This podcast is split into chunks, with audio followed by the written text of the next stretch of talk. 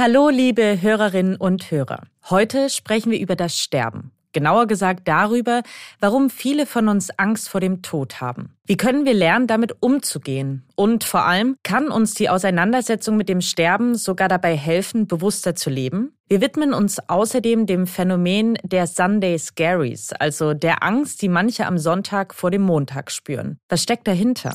Mein Name ist Elisabeth Krafft und ich bin Wissenschaftsredakteurin bei Welt. Schön, dass Sie da sind. Aha! Zehn Minuten Alltagswissen. Ein Podcast von Welt. Haben Sie schon einmal vom Sterblichkeitsparadoxon gehört? Es beschreibt die Tatsache, dass die meisten von uns so leben, als würden sie niemals sterben. Obwohl wir doch alle wissen, dass der Tod unausweichlich ist. Dennoch wollen und können das viele nicht wahrhaben. Und ich oute mich jetzt mal, ich gehöre dazu.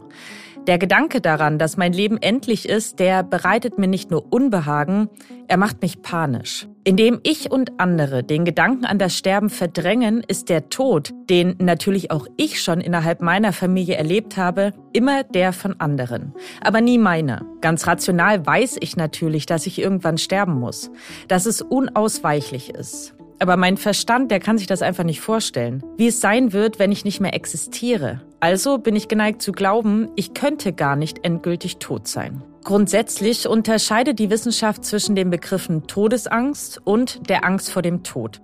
Todesangst, das sei ein emotionaler Zustand, der durch eine reale Gefahr ausgelöst wird. Zum Beispiel durch einen Autounfall oder eine Geiselnahme.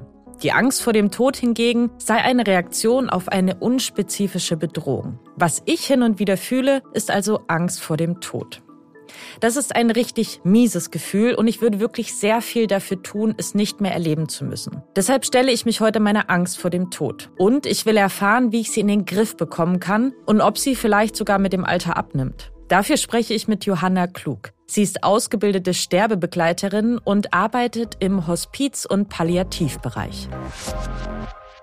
Frau Klug, ist es denn normal, Angst vor dem Tod zu haben? Ja, ich denke schon, weil tatsächlich, ich habe jetzt auch letztens wieder ein Buch gelesen, der Tod, das ist eine unserer Urängste. Also alle anderen Ängste, die wir haben, das sind so Abkömmlinge so unserer, also eigentlich von dieser Todesangst. Wenn man sich das mal vorstellt wie so ein Baum und da sind irgendwie ganz viele Äste und so und jeder Ast ist so eine Angst für sich, aber der Stamm an sich, das ist so diese Todesangst. Und letztendlich, glaube ich, ist es genau das, dass wir auch, wenn wir ständig daran denken könnten, überhaupt nicht existieren könnten, weil uns das fast schon ja, auffressen würde oder so.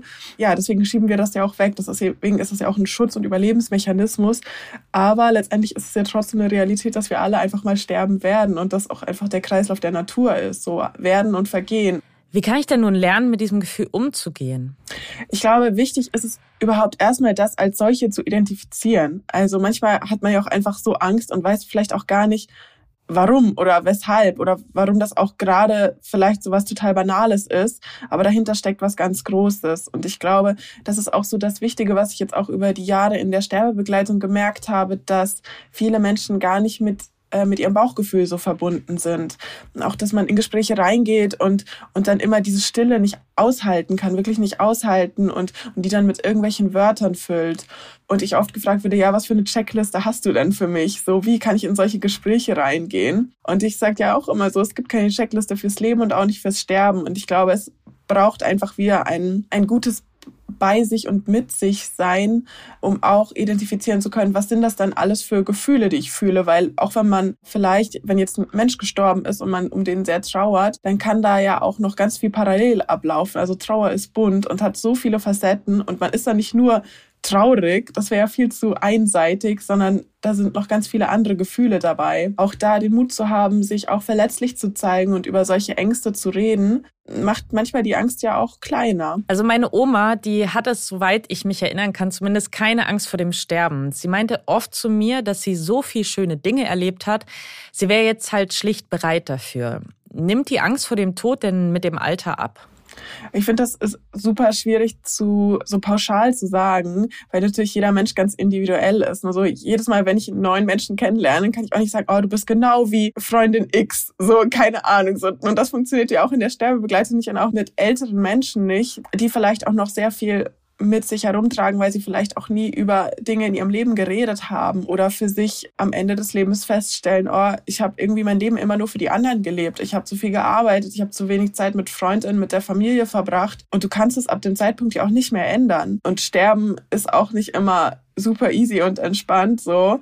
Und das kann auch manchmal furchtbar, furchtbar hart sein. Und ich glaube, was für mich immer als Begleitender so wichtig ist, einfach da zu bleiben und das mitzuhalten, wenn das die Zugehörigen nicht können. Und auch mit den Menschen dann genau diese Unsicherheiten und, und Ängste, aber auch schöne Glücksmomente nochmal durchleben zu können und so eine Rückschau vielleicht auch zu machen und das nochmal anders zu integrieren. Wenn aber zum Beispiel Kinder sterben, und ich habe ja ganz lange Sarah mit der Kinderdemenz begleitet, dann, dann ist das natürlich nochmal ganz anders, weil Kinder ganz anders sind. Die haben nochmal, die sind viel mehr im Moment verankert, im Hier und Jetzt und sind sehr, sehr präsent und ähm, haben nochmal einen ganz anderen Zugang auch zu ihren Gefühlen, aber auch zu diesem Größeren, mit dem wir alle verbunden sind. Und also Kinder wie auch die Sterbenden, aber wir Erwachsenen haben das irgendwie so ein bisschen verloren auf dem Weg. Kann uns die Auseinandersetzung mit dem Tod denn dabei helfen, bewusster zu leben? Ja, meiner Meinung nach auf, auf jeden Fall. Also ich habe tatsächlich, ich kann es ja nur von mir sprechen, aber ich habe das Gefühl, so seit ich den Tod in mein Leben gelassen habe, lebe ich viel bewusster und viel, viel intensiver und irgendwie,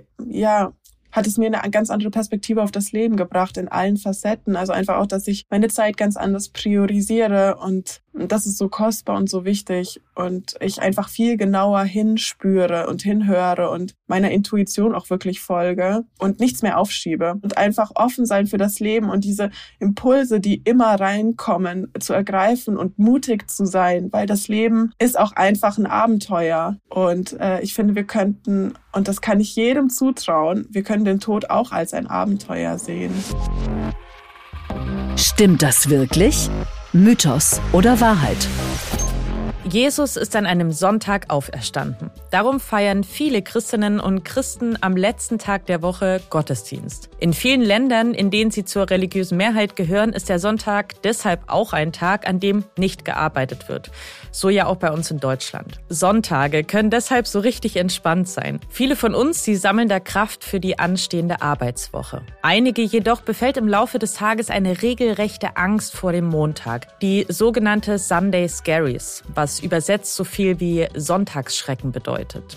Der Psychologie ist das Phänomen bekannt. Demnach spüren viele Menschen kurz vor der neuen Arbeitswoche eine starke Anspannung, Angst oder Ratlosigkeit. Laut der Psychologin Susan Albers Bowling entwickeln sich diese negativen Gefühle meist im Verlauf des Nachmittags oder Abends. Grund dafür ist, dass Betroffene nach einem entspannten Wochenende wieder in den Arbeitsmodus umschalten müssen. Manche fürchten sich vor den Aufgaben, die sie vor dem Wochenende haben liegen lassen. Oder eben vor umfangreichen neuen Projekten, die sie dann am Montag erwarten.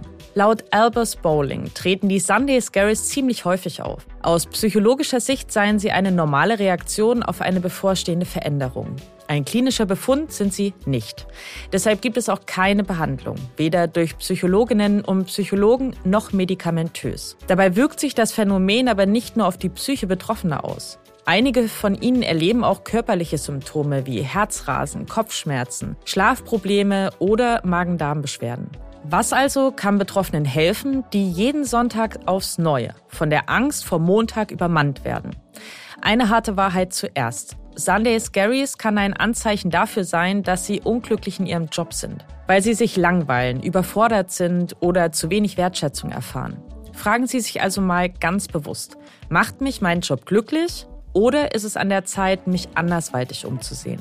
Falls Sie hingegen betroffen sind und zu denen gehören, die sich vor übrig gebliebenen Aufgaben fürchten, dann kann es helfen, Aufgaben vor dem Wochenende abzuschließen. Das funktioniert nicht immer und wenn der Versuch in zu großem Stress ausartet, dann hilft das leider auch nicht weiter. Helfen kann darüber hinaus aber auch, die zu erledigenden Aufgaben bereits vor dem Wochenende zu strukturieren, zum Beispiel mit einer klassischen To-Do-Liste.